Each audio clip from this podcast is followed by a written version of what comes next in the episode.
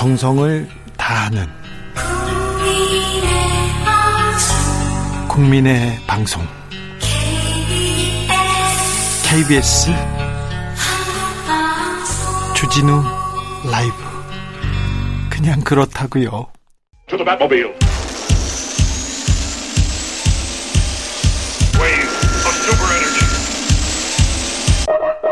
주 기자의 1분 지구 끝까지 찾아가서 사법 처리하겠다. 김광호 서울경찰청장이 기자들한테 한 말입니다. 전국 장애인 차별 철폐 연대 전장연의 지하철 출근 시를 꼭 집어서 국민 발을 묶어서 의사를 관철하게 하는 상황이라면서 지구 끝까지라는 표현을 썼습니다.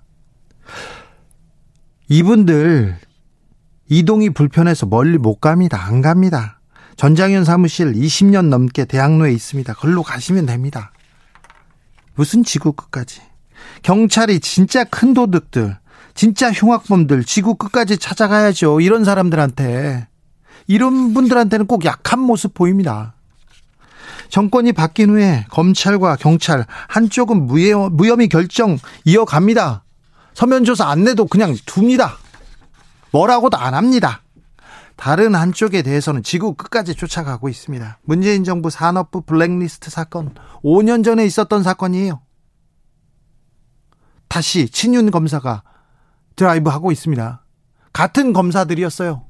그때는 안 하고 지금 월성 원전 1호기 폐기 의혹 수사 윤 대통령의 최측근 신봉수 대검 반부패 강력부장이 서울중앙지검 2차장 시절에 지휘하던 사건입니다. 다시 열심히 합니다. 문재인 불법 감찰 의혹 사건 옛 중수부 그러니까 서울중앙지검 반부패 반부패 수사부에서 열심히 합니다. 이재명 의원 사건 많기도 하네요. 대장동 관련 사건, 변호사비 대납 의혹 사건, 북한 분당 백현동 개발 의혹 사건, 배우자 김희경 씨 법인카드 유용 의혹 사건, 그리고 성남 FC 불법 후원 의혹 사건 등등등등등. 성남 FC 후원 사건은 2021년 9월에 경찰이 무혐의했던 사건인데 지금 윤 정부 들어서 압수수색 막 이어집니다. 이어져요. 검사님, 경찰관님, 법과 양심에 따라 수사하고 있지요. 권력과는 전혀 상관없는 일이지요. 주기자의 1분이었습니다.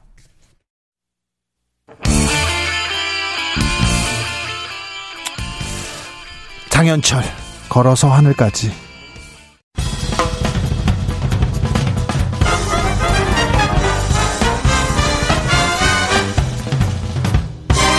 훅 인터뷰. 모두를 위한 모두를 향한 모두의 궁금증 훅 인터뷰.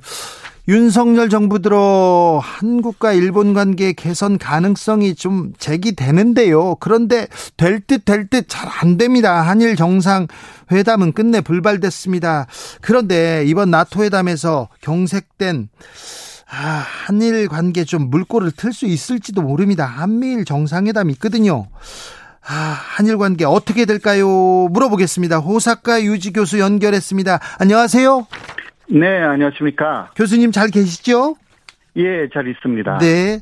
네. 자, 나토에서 한일 정상회담이 열리지 않습니다. 그 이유가 뭡니까? 음, 이유는 그, 어, 일본의 우파들이요. 네.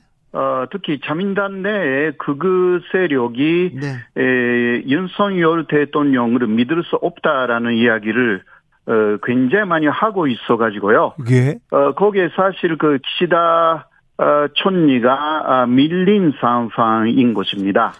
아니 그런데 미 네. 일본의 네. 우파나 일본 정치인들은 윤석열 정부에 윤석열 대통령한테 기대가 컸던 거 아닙니까? 아, 그거는 그 전체적인 포스로서는 그랬는데요. 네. 그러나 포스 중에 극우 세력은 아니었습니다. 네. 에, 그리고 아베 신조 일본 전일을 중심으로 하는 그런 아베파가 극우 세력의 중심인데 그 사람들이 백면 전에 있기 때문에 네. 그 세력을 무시할 수가 없습니다.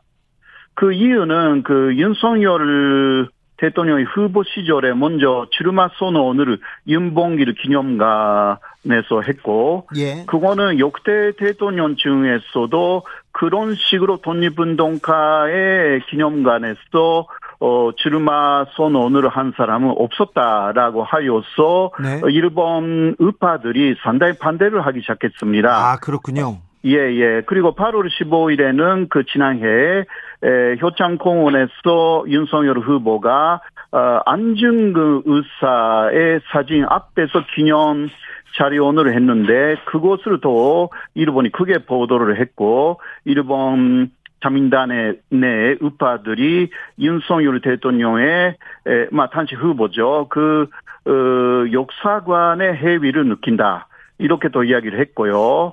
어, 또 말씀드리면 그, 그월 지난해 네. 11일에 이온스 하르모니를 그때 윤석열 후보가 만나서 어, 그 의안부 문제에 있어서 어, 일본에서 어, 사과를 받아내겠다.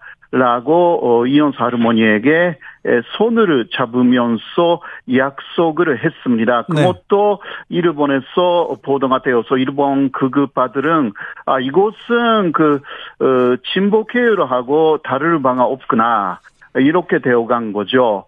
거기에도 네. 말씀드리면요 플러스 해가지고 네. 어, 지난 5월 10일 어, 윤석열 대통령 취임식 때 에, 일본에서 볼때 불법으로 보이는 독도 해안 조사를 일부러 했다. 취임식에 맞춰서. 네. 이게 또 일본 우파들이 주장하기 시작했어요. 예. 그러니까 윤석열 대통령 믿을 수 없다. 어, 그래서 뭐 사실 어, 보도가 되었지만 그 어, 5월 말에 있었던 그 어, 거기 국제 급한 장관 회의 같은 게 있었지 않습니까? 네, 국방장관 회의 있었죠. 예, 예, 있었죠. 그때 일본이 이 한일 급반장관 어, 회의를 어, 거부를 했죠. 네. 그게 본격적인 시작이었습니다. 아, 그렇죠. 아, 윤석열 정부 출범하고 특사도 보내고 장관들 왔다 갔다 하고 뭐 잘 되나 했는데 좀 약간 어, 가다 멈춤 이렇게 봐야 될까요? 아, 예. 그래서, 어, 지금 그 일본 내에 그런 그 특히 자민단의 의파들이 제동을 걸고 있는 거죠. 네. 어, 한국 쪽에서 정확하게 뭔가 확실한 약속을 하거나 행동에 옮기지 않는 이상 전상회담 같은 것은 절대 있을 수 없다. 이게 좀 강경해요. 네. 그냥 그 사람들이 그뭐 예를 들면 대표 선수로서는 사도 마사히사 자민당 그 외교부회 회장이라든가 네. 아, 아오야마 시게하르 어, 그 어, 국회의원이라든가 굉장히 강하게 윤석열 대통령의 그 어, 생각을 어, 믿을 수 없다. 매일 말하고 있거든요. 아, 그래요? 매일이요? 아, 뭐 지금... 매일이라는 것은 좀 그렇지만 네. 유튜브로도 이야기를 하고 네네. 어, 뭐 기타 굉장히 많은 매체를 통해서 어, 말하고 있어 가지고 그것은 일본 내에서는 어, 상당히 많이 보도가 되어 있습니다. 알겠습니다. 윤석열 정부 길들이기라고 봐야 되는지 참 그렇습니다. 네, 그럴 가능성도 충분히 있습니다. 네. 이쪽에서 많이 러브콜을 보내고 있지 않습니까? 네. 그래서 어, 이런 상황에서는 그 오도 내릴 수 있는 거 모두 없겠다. 그런 생각도 좀 있는 것 같습니다. 네. 아무튼 우리 쪽에서 좀 조금 음, 친절하게 구애를 보내니까 일본이 더 조금 튕기고 있네요. 예, 그런 측면이 없지 않아 있습니다. 네. 어, 일본 참여한 서, 선거가 앞에 있다고 하는데 이 선거 네. 끝나면 좀 한일 관계가 좀 개선될까요? 아, 그래서 어 그렇게 원하는 것은 한국뿐이다. 라는 아, 보도도 일본에서 나와 있고요. 계속 한국에서 관계 개선을 원하고 있다. 우리는 서두르지 않겠다. 이렇게 얘기하고 있습니까? 예, 그런 것입니다. 네. 어, 그러니까 일본의 기본적인 스탠스는 한국이 확실하게 간제 지원 문제라든가 네. 위안부 문제에 있어서 일본 측의 주장을 수용하겠다. 어, 혹은 그 2018년 12월에 있었던 초계기 문제에 네. 대해서 어, 재발을 반지하고 사과 이것을 이야기를 하지 않는 한 네. 정상회담을 비롯하여서 한국 쪽의 요구에 에, 그 응할 어, 그러한 생각은 없다. 어, 그뭐 자면 선거가 이유가 아니다. 네. 또 이런 식으로 어 일본의 의파들은 강경한 자세를 보이고 있습니다. 일본은 한국과 관계를 개선할 의지가 별로 없어 보이네요.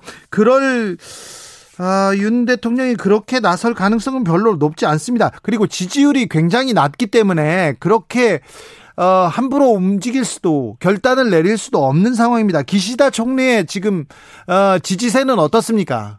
아, 키다 촌리의 지지율도요, 좀 떨어지고 있습니다. 계속요? 아, 요새는 그 5% 정도 떨어졌고요. 예. 어, 여러 여론조사에서 거의 모두 떨어졌습니다. 아, 이유는 지금 그, 어, 엔조가 계속되어 있지 않습니까? 네. 네, 그 엔조에 대해서 뭔가 대책을 세워야 되는데, 네. 일본은행은 그, 그대로, 어, 그, 금융 완화 정책을 계속 하고 있고요. 네. 어, 미국의 금리가 계속 올라가는데, 일본 금리는 그대로, 어, 제자리 고름하고 있고, 어, 그럼에도 불구하고 요새 키시다 총리가 발표한, 어, 그 하나의 새로운 정책은 그 일본인들의 차산을 두 배로 늘리겠다. 라고 하면서 투자를 권하는 정책을 계속 말하고 다닙니다. 네. 이거는 그 경제 전문가들도 어, 지금 이런 상황에서 투자를 한다면 오히려 손해를 볼 것인데 이게 그 키다 총리의 경제적인 감각이 문제가 있다라고 하여서 어, 지지를 계속 떨어지는 것입니다. 네네. 저 거기에 또 한일 정상회담까지 하면 네. 또 극우파들이 엄청난 반대를 하기 때문에 네. 또, 또, 또 지지율이 떨어질 것이 아닙니까? 네. 그래서 기시다도 섣불리 한일 정상회담이라는 말을 할 수가 없는 것입니다. 네. 이번 나토 회의에서 지금 일단 어, 스페인 국왕 부부가 이렇게 주최하는 만찬에서 기시다 총리와 윤 대통령이 만날 것 같습니다. 그리고 한미일 정상회담에서도 만날 수 있고요. 두 정상이 좀 돌파구를 이렇게 마련할 수 있을까요? 음, 그래서 그냥 그 대화 정도는 얼마든지 가능하죠. 네. 그러나 그것이 그냥 사적인 대화로 끝날 가능성이 많고요. 네. 어, 건적으로 한일 간의 그 개선 문제에 있어서는, 어, 그, 키다 쪽에서 아마 피할 것입니다. 아, 그래요? 어, 예, 예. 그렇게 예상됩니다. 어, 그런데 저기, 윤석열 대통령의 스타일, 성격상, 뭐, 네. 통 크게 한 번에 뭐, 이렇게 합, 합의하고 넘어갈 수 있겠다. 이런, 이런 일도 가능하다고 봐요. 그런데, 기시다 총리는 어떻습니까? 아, 키다는 그 현재는 어 그냥 촌리 늪은 네. 어떤 결정권을 갖고 있다고 보이지는 않습니다. 아 그래요? 예, 모두 그 극우파 쪽에서 어 뭔가 결정하여서 그 아래에서 올라오는 곳에 따라서 움직이는 게 그 키다 촌이기 때문에 네. 예, 돌발 행동 자체가 있을 수 없다. 그게 일본의 키다의 스타일입니다. 아, 그러면 이번에 나토 회의에서도 큰 뭐 큰 전기를 만들거나 뭐 돌파구를 만들거나 그럴 가능성은 별로 없네요. 그런 것은 없고요. 예. 혹시 있다고 하면 네. 어그 한국 쪽에서 아주 큰 양보를 일본에 말하는 거죠. 예를 들면 그 어, 지원 문제, 현금화 문제는 완전히 안 하기로 결정했다라든가, 어, 막 그런 그 완전한 일본에 대한 양보, 이 말이 혹시나 윤석열 대통령 입에서 나온다면 어 즉각 그 자리에서 어, 거기에 관한 이야기는 진행될 것으로 생각됩니다. 네. 그러나 그런 것을 또 한국 내 입장도 있고 해서요. 그렇죠. 예, 윤석열 대통령이 섣불리 말할 리가 없고 그러나 그 준비를 약간 하고 있다라는 이야기는 제가 듣고 있습니다. 요새요. 준비를 어, 하다니요? 예, 그곳은 그 여러 관련 단체 간제 지원 문제에 있어서 네. 어, 그 민간 합동 기구를 그 만들어 나간다라는 네. 이야기고 그런데 거기에 에, 현금화에 반대하는 여러 사람들이나 단체들도 포함시킨다라는 이야기가 들리기 때문에 네. 어 이곳은 그 어, 좀 어, 국민들이 모두의 생각하고는 약간 왜곡되는 방향으로 갈 것이 아닌가 어, 좀 걱정되는 부분입니다. 네. 위안부 뭐 합의에 대해서 또 얘기할 수도 없고요. 그리고 또 과거 역사적 사실을 우리가 또 왜곡할 수도 없잖아요. 거짓말을 할 수도 없, 으니까 음, 그렇죠. 네, 그러나 어 저번에 그 윤동민 그 차기 에, 그 일본 대사님이 예? 에, 이혼수 할머니 만났거든요. 예. 예, 네. 그러나 이혼수 할머니가 지금 그 국제 고문 위원회라는 게 있지 않습니까? 예. 거기에 그 위안부 문제를 회부해 달라라는 요구를 쭉 하고 있는데 거기에 대해서는 약속을 하지 않았습니다. 예. 어, 그렇기 때문에 일단 위교는 들었지만 어, 그 위안부 문제는 2015년 한일 위안부 합의로 끝났다라는 그 스탠스가 현재의 윤석열 정부의 스탠스가 어, 아닌가 어, 그러한 그 느낌을 어, 많은 사람들이 그 받고 있습니다. 어, 얼마 전에 그 한국의 보수단체 주옥순 엄마부대 이렇게 대표를 비롯해서 몇 사람이 독일로 가서 위안부 소녀상 철거를 촉구하는 시위를 했지 않습니까? 네네. 이 부분에 대해서 일본의 여론은 어떻습니까? 아, 일본 내에서는, 어, 좀, 그, 응원군이 나왔다. 네. 어, 막 그런 식으로 보고 있고요. 보던 사람들은. 네. 어, 그리고 반일 존족주의라는 책을 쓴 초자들 중 한 사람이 거기에 포함되어 있기 때문에. 네. 아, 그러한 그 생각을 갖고 있는 사람들이 같구나. 라는 내용이고 조금 더 아는 사람들은 그 일본에 있는 극우하고 연결되어 있는 어, 한국의 극우 세력이 거기에 갔구나 어, 그런 식으로 이해를 하고 있고요. 네. 또 램지오 교수하고도 연결되어 있는 사람들이다. 그런 인식을 일본인들 중 잘 아는 사람들은 어, 그렇게 말하고 있습니다. 네. 교수님은 어떻게 보셨어요? 어, 그거 제가 지금 그 일본 내에 잘 아는 사람들이 뭐 램지오하고도 연결되어 있고 일본의 에, 그 극우 사상의 어, 불리는 니시오카 스토무를 스승으로 어, 모시고 있는 어, 그런 것 같은 분들이 이번에 갔어요. 네. 그런데 아, 교수님 호사카 교수님께서는 이 엄마 부대나 이 한국 보수 단체가 독일 가서 시위하는 거 어떻게 보셨어요?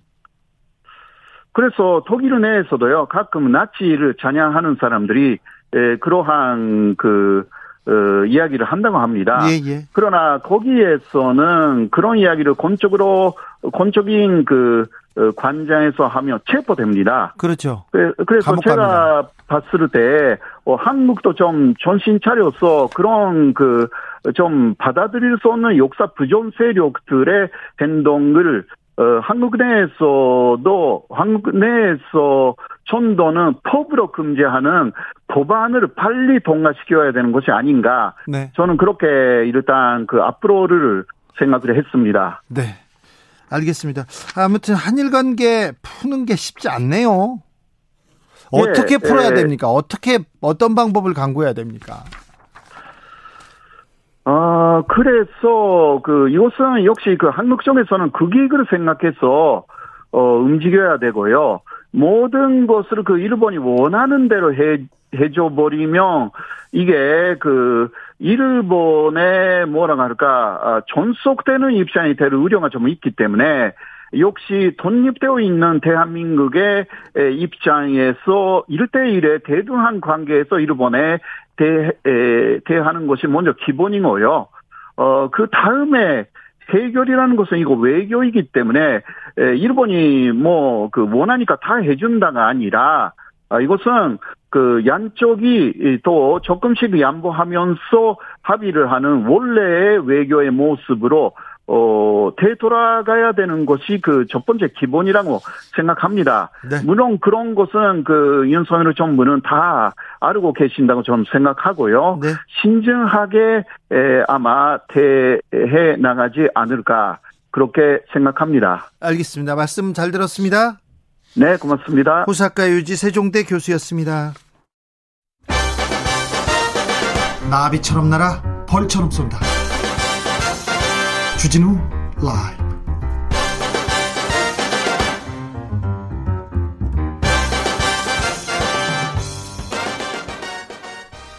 훅 인터뷰 이어가겠습니다. 횡령 뇌물수수 혐의로 징역 17년을 선고받은 이명박 전 대통령 건강 문제로 형 집행 정지. 네. 3개월 받아서 일시 석방됐습니다. 아, 이명박 전 대통령은 수감 1년 7개월 만에 석방됐고요. 자택, 병원 등 검찰이 지정한 장소에서 머물게 된 겁니다. 이제 석방됐습니다. 오늘 결정 윤 대통령 광복절 특사에도 영향 미칠 거란 분석 나오는데 관련 내용 살펴봅니다. 김필성 변호사 모셨습니다. 안녕하세요. 네, 안녕하세요. 김필성 변호사입니다. 네. 형집행 정지가 뭐지요? 형집행 정지는 이제 그 형을 이제 그, 그 저기 자유형 그러니까 뭐 우리가 보통 아는 징역에 내린 형들을 형을 집행하다가 예. 이런저런 이유 때문에 주로 건강 때문이 그 이유인데요. 네. 이유, 때, 이유 때문에 그 형 집행을 중지하고 네. 이제 일 시적으로 풀어준 석방해 주는 그런 제도를 말합니다. 네, 이명박 대통령 구속됐습니다. 그런데 음 혐의 좀 일단 짚고 넘어가겠습니다. 예, 좀 오래되긴 했는데 다시 말씀을 드리면 크게 나누면 이제 두 가지로 얘기할 수 있습니다. 그 다스의 이제 그 돈을 자금을 횡령한 문제가 하나 있고요. 예. 또 하나는 이제 뇌물을 받은 것들이 있는데 네. 그 뇌물 받은 것 중에 제일 큰 건 문제가 됐던 거는 이제 미국의 다스의 미국 소송비 59억 원을 그 삼성전자에 대납하도록 했던 그 사건이 가장 큰 이슈였죠. 그리고 또 매관 매직이라고도 할 수 있습니다. 돈을 받고 뇌물을 받고 여러 사람한테 뇌물을 받고 자리를 주기도 했습니다. 네, 그런 네, 그, 것도 네. 있고 국정원 특활비도 네, 그런 것도 있었죠. 이렇게도 갔고요. 예. 그런데 8월 11월 8월 15일 대통령 특사가 예정돼 있었어요. 네. 그런데 형집행 정지를 이렇게 또 신청해서 빨리 나가셨네요. 예, 그렇게 빨리 내보내 지금 사실 이제 그동안 그 이명박 이명박 씨라고 부르는 게 맞겠죠. 네. 이명박 씨가 계속 그 당뇨 합병증에 의해서 몸이 아, 좋지 않다는 호소를 계속 했었고요. 사실 형집행 정지가 별로 의미가 없는 게 지금 지금 이명박 전 대통령 교도소가 아니라 병원에 있어요. 예, 계속 병원에 왔다 갔다 하는 그런 식으로 지금 나와 있었거든요. 병원을 왔다 갔다 병원에 있었던 시간이 더 많았을 수도 있어요. 네. 그런데 정확하게 나오진 않았습니다. 그런데 네. 굳이 왜 형집행정지를 신청했을까요? 사실 이제 형집행정지 같은 경우에 실무상으로는 이럴 수 있습니다. 그러니까 네. 그 몸이 아프면 외부 진찰을 받거나 외부 입원하는 경우들이 있거든요. 이제 교도소 내에서 해결할 수 없으니까. 근데 밖으로 나와서 입원하는 길이 더 길어지면 상황이 길어지면 교도관들이 거기를 계속 왔다 갔다 하면서 출퇴근하면서 거기를 지켜야 됩니다. 왜냐하면 여전히 구속 상태이기 때문에 그게 이제 너무 힘들어지면 그러니까 일이 부하가 너무 많이 걸리고 밖으로 나와는 길이 길어지면은 성집행 정지해 주는 경우가 있어요. 근데 이게 그런 케이스에 해당되는지 여부는 잘 알 수는 없습니다만 일단은 뭐 그렇게 왔다 갔다 하는 일이 많았으면 외부 입원이 많았으면은 편의상 그렇게 할 수 있는 거라고 볼 수 있는데 아 지금 교도관 편의 봐 주려고 이렇게 풀어줬을까요? 그런데 네. 근데 이 케이스 같은 경우에는 말씀하신 네. 것처럼 사실 윤석열 대통령이 후보 시절부터 네. 그 이명박 에 대한 그런 사면을 얘기를 사실 의지를 계속 보였거든요. 네네. 네. 그 연장선상에서 봐야 되는 게 아닌가 싶습니다. 그렇습니다. 뭐 20년 가까이 수감 생활하는 게 과거의 전례 비춰 맞지 않나 않다 이런 얘기를 해서 사면을 시사하기도 했습니다. 김희영님께서 그런데 MB 추징금 납부는 끝났나요? 형집행 정지되면 추징금은 어떻게 되나요? 팩트 체크 좀 해주세요. 지금 형집행 정지를 되면 추징금이 변화하진 않습니다. 그런데 8.15 사면 특별 사면일 경우 사면일 경우 벌금 추징금 어떻게 되는지 궁금한 사람들이 있습니다. 이명박 대통령이 벌금이 130억 원 정도 되죠. 예. 추징금은 57억 8천만 원 추징금이 확정됐는데 네. 지금 얼마나 냈습니까? 지금 추징금은 다 냈습니다. 추징금은 냈어요? 네, 다 냈고요. 그다음에 예. 그 벌금도 절반 정도 갚았습니다. 벌금은 절반 갚고 추징금 받 갚았습니다. 만약에 네. 특별 사면으로 이명박 대통령이 나온다면 어떻게 됩니까? 원래는 저기 특별 사면에도 불구하고 추징금은 납부를 해야 됩니다. 그래요? 예, 원래 납부를 해야 되는데 추징금은 다 납부 다, 다 냈기 때문에 이건 의미가 없고요. 벌금. 벌금 같은 경우에는 사면에 의해서 효과가 사라집니다. 나머지는 이제 내지 않아도 되는 거죠. 이명박 대통령 벌금 절반 냈죠. 네. 지금 이명박 대통령이 어, 추징금 벌금을 내라고 하니까 나 돈 없어서 못 내 이렇게 얘기하면서 소송을 걸기도 했어요. 그래서 어, 정부에서 이명박 전 대통령의 사저 노년동 사저를 공매에 붙였습니다. 네, 그 작년에 있었던 일입니다. 네, 근데 공매에 붙이니까 안 돼. 이건 내 재산이 아니야. 절반은 부인 재산이야. 그러면서 이것도 어, 금지해달라고 가처분 신청을 냈었어요. 네, 가처분하고 소송도 했었는데 네. 1심 저기 최종적으로 패소했습니다. 네, 두 번이나 다 졌어요. 네, 다 져서 이제 공매가 이루어져서 그 금액으로 지금 이제 추징금이 내준 거예요. 네, 네, 네. 그렇게 벌금은 절반만 냈고. 네, 절반만 낸 거죠. 만약에 8.15 특사로 나오면 네. 벌금 절반 안 되는 겁니다. 안 낼 가능 안 낸다고 보시면 됩니다. 아니 이분 이렇게 돈이 많은 분인데요. 다스도 어 다스도 이명박 씨 거고 나머지도 다 그런데 그럼 벌금 안 내고도 그냥 끝날 수 있습니까? 그러니까 이건 저기 특별 사면의 효과가 기본적으로는 형 집행 면제고요. 네. 뭐 경우에 따라서 완전히 이제 유죄 판결까지 실효시킬 수 있는데 어느 쪽으로 가든 어쨌든 형은 사라지는 거니까 남은 벌금은 내지 않아도 되는 거죠. 네. 아, 특사를 생각하기에 부담이 조금 있을 경우 형집행 정지로 나와 있어. 아유 몸도 안 좋아. 연로했어. 이런 게 조금 부담을 덜어주는 효과는 있겠죠. 뭐 그럴 수는 있을 것 같습니다. 네. 근데 이제 사실 뭐 가석방을 생각하기에도 너무 형 너무 이제 기간이 너무 짧았기 때문에 네. 지금 결국은 사면 쪽으로 가지 않을까. 사면에 대해서는 공식적으로 얘기를 했기 때문에 네. 개인적으로는 사면 절차로 가지 않을까 생각하고 있습니다. 가석방은 그러니까 형기 3분의 1은 지나야 되거든요. 그렇죠. 네. 거의 좀 7, 80% 이상 지나야 네, 실제로는 실무 상황 3분의 2 이상은 지나야지 실제로는 대상이 됩니다. 그런데 지금 어, 이명박 전 대통령 그런데요. 이명박 전 대통령은 구속됐지만 거의 병원에서 보냈어요. 그래도 괜찮습니까? 사실 이제 뭐 특혜 시비가 있을 수 있죠. 그리고 그리고요. 주치의는 사위였어요. 서울대 호흡기내과. 네. 순환기내과 거기 의사들이 주치의였는데 그분들이 항상 입원해야 된다고 얘기하셨어요. 그런데 이거 특혜 시비가 당연히 있어야 되는 거 아닙니까? 근데 저도 이제 뭐 의학적인 내용이나 이런 건 공개된 게 아니니까 네. 뭐알 수는 없습니다만 사실 일반적인 기준보다는 훨씬 자주 나왔던 건 사실인 것 같습니다. 지금 나와 있으니까요. 네. 네. 아니 사과 반성은 있어야 이렇게 형집행정지를 해주거나 사면해주고 그러는 거 아닙니까? 사과 반성보다 사실은 더 근본적으로는 네. 이게 결국은 이제 권력자가 최고 권력자가 저 자기의 권력을 이용해서 저지른 권력한 범죄잖아요. 네. 근데 이런 것들에 이런 범죄에 대해서 사실 계속 사면되고 이제 그런 식으로 풀어주고 면제해주고 하는 일들이 계속 벌어지고 있는 게 네. 이게 과연 다 이게는 과연 이게 타당한 일인지부터 생각을 해볼 필요는 있을 것 같아요. 그렇죠. 가장 큰 범죄의 유행형이기도 합니다. 대통령이 대통령의 권한을 가지고 뇌물을 받았으니까요. 그렇죠. 자리를 팔고요. 검찰에서는 형집행 정지 심의위원회를 열었습니다. 그래서 심의위원회에서 신청인의 형기를 계속 이어가면 현저히 건강을 해야 할 염려가 있다면서 이 같은 결정을 결정을 내렸다고 합니다. 네. 어떻게 보십니까? 어, 뭐 사실 뭐 아까 말씀드린 것처럼 이명박 씨의 건강 상태에 대한 제가 알 수는 없는데 지금 이 저기 형 집행 정지 요건 저기 케이스 중에 하나가 해당하는 경우 하나가 형의 집행으로 인하여 현저히 건강을 해하거나 생명을 보존할 수 없을 염려가 있을 때 그리고 연령 70대 이상일 때가 있거든요. 그러니까 지금 이명박 씨가 올해 81세이기 때문에 뭐 이걸 기준으로 판단을 해서 절차상으로는 문제는 없는 것처럼 보입니다만 말씀드린 것처럼 70세 이상이라고 다 풀어주는 건 아니기 때문에 네. 그래서 뭐 여전히 이게 타당한지 여부에 대해서 좀 논란이 있을 것 같습니다. 네. 일시적으로 석방하는 것이어서 전체 형기에 영향의 영향을 미치지는 않는 것이죠. 이렇게 물어봅니다. 형 집행 정지기 때문에 그만큼 형기가 원래는 이제 사면되지 않으면 그만큼 형기 석방 일자가 미뤄지는 거죠. 네.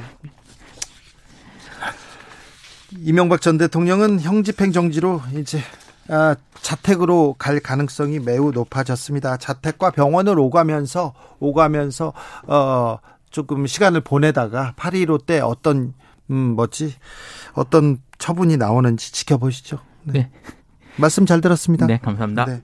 다른 일반 수영자들한테도 이런 심, 저 형집행 정지 시켜주세요 이렇게 손 들고 이렇게 하면 위원회 꾸려줍니까? 아, 그렇게 쉽게는 잘 안 되죠. 이게 저기 지금 유죄가 확정돼서 자 저기 저기 형기를 보내고 있는 사람이 예. 게 쉽지 않습니다. 잘 아시다시피 조국 전 장관의 부인 같은 경우에도 지금 뭐 계속 쓰러지고 뭐, 네, 뭐 그런 계속 문제가 있다고 하는데도 불구하고 전혀 그런 거 없잖아요. 네, 네. 바로 치료가 끝나면 바로 이렇게 병원에서 이제 구치소나 교도소로 바로 갑니다. 네. 이명박 전 대통령이 좀 특이한 경우죠. 좀 그렇게 보입니다. 알겠습니다. 기, 지금까지 김필성 변호사였습니다. 네, 감사합니다. 교통정보센터 다녀올까요? 유아영 씨.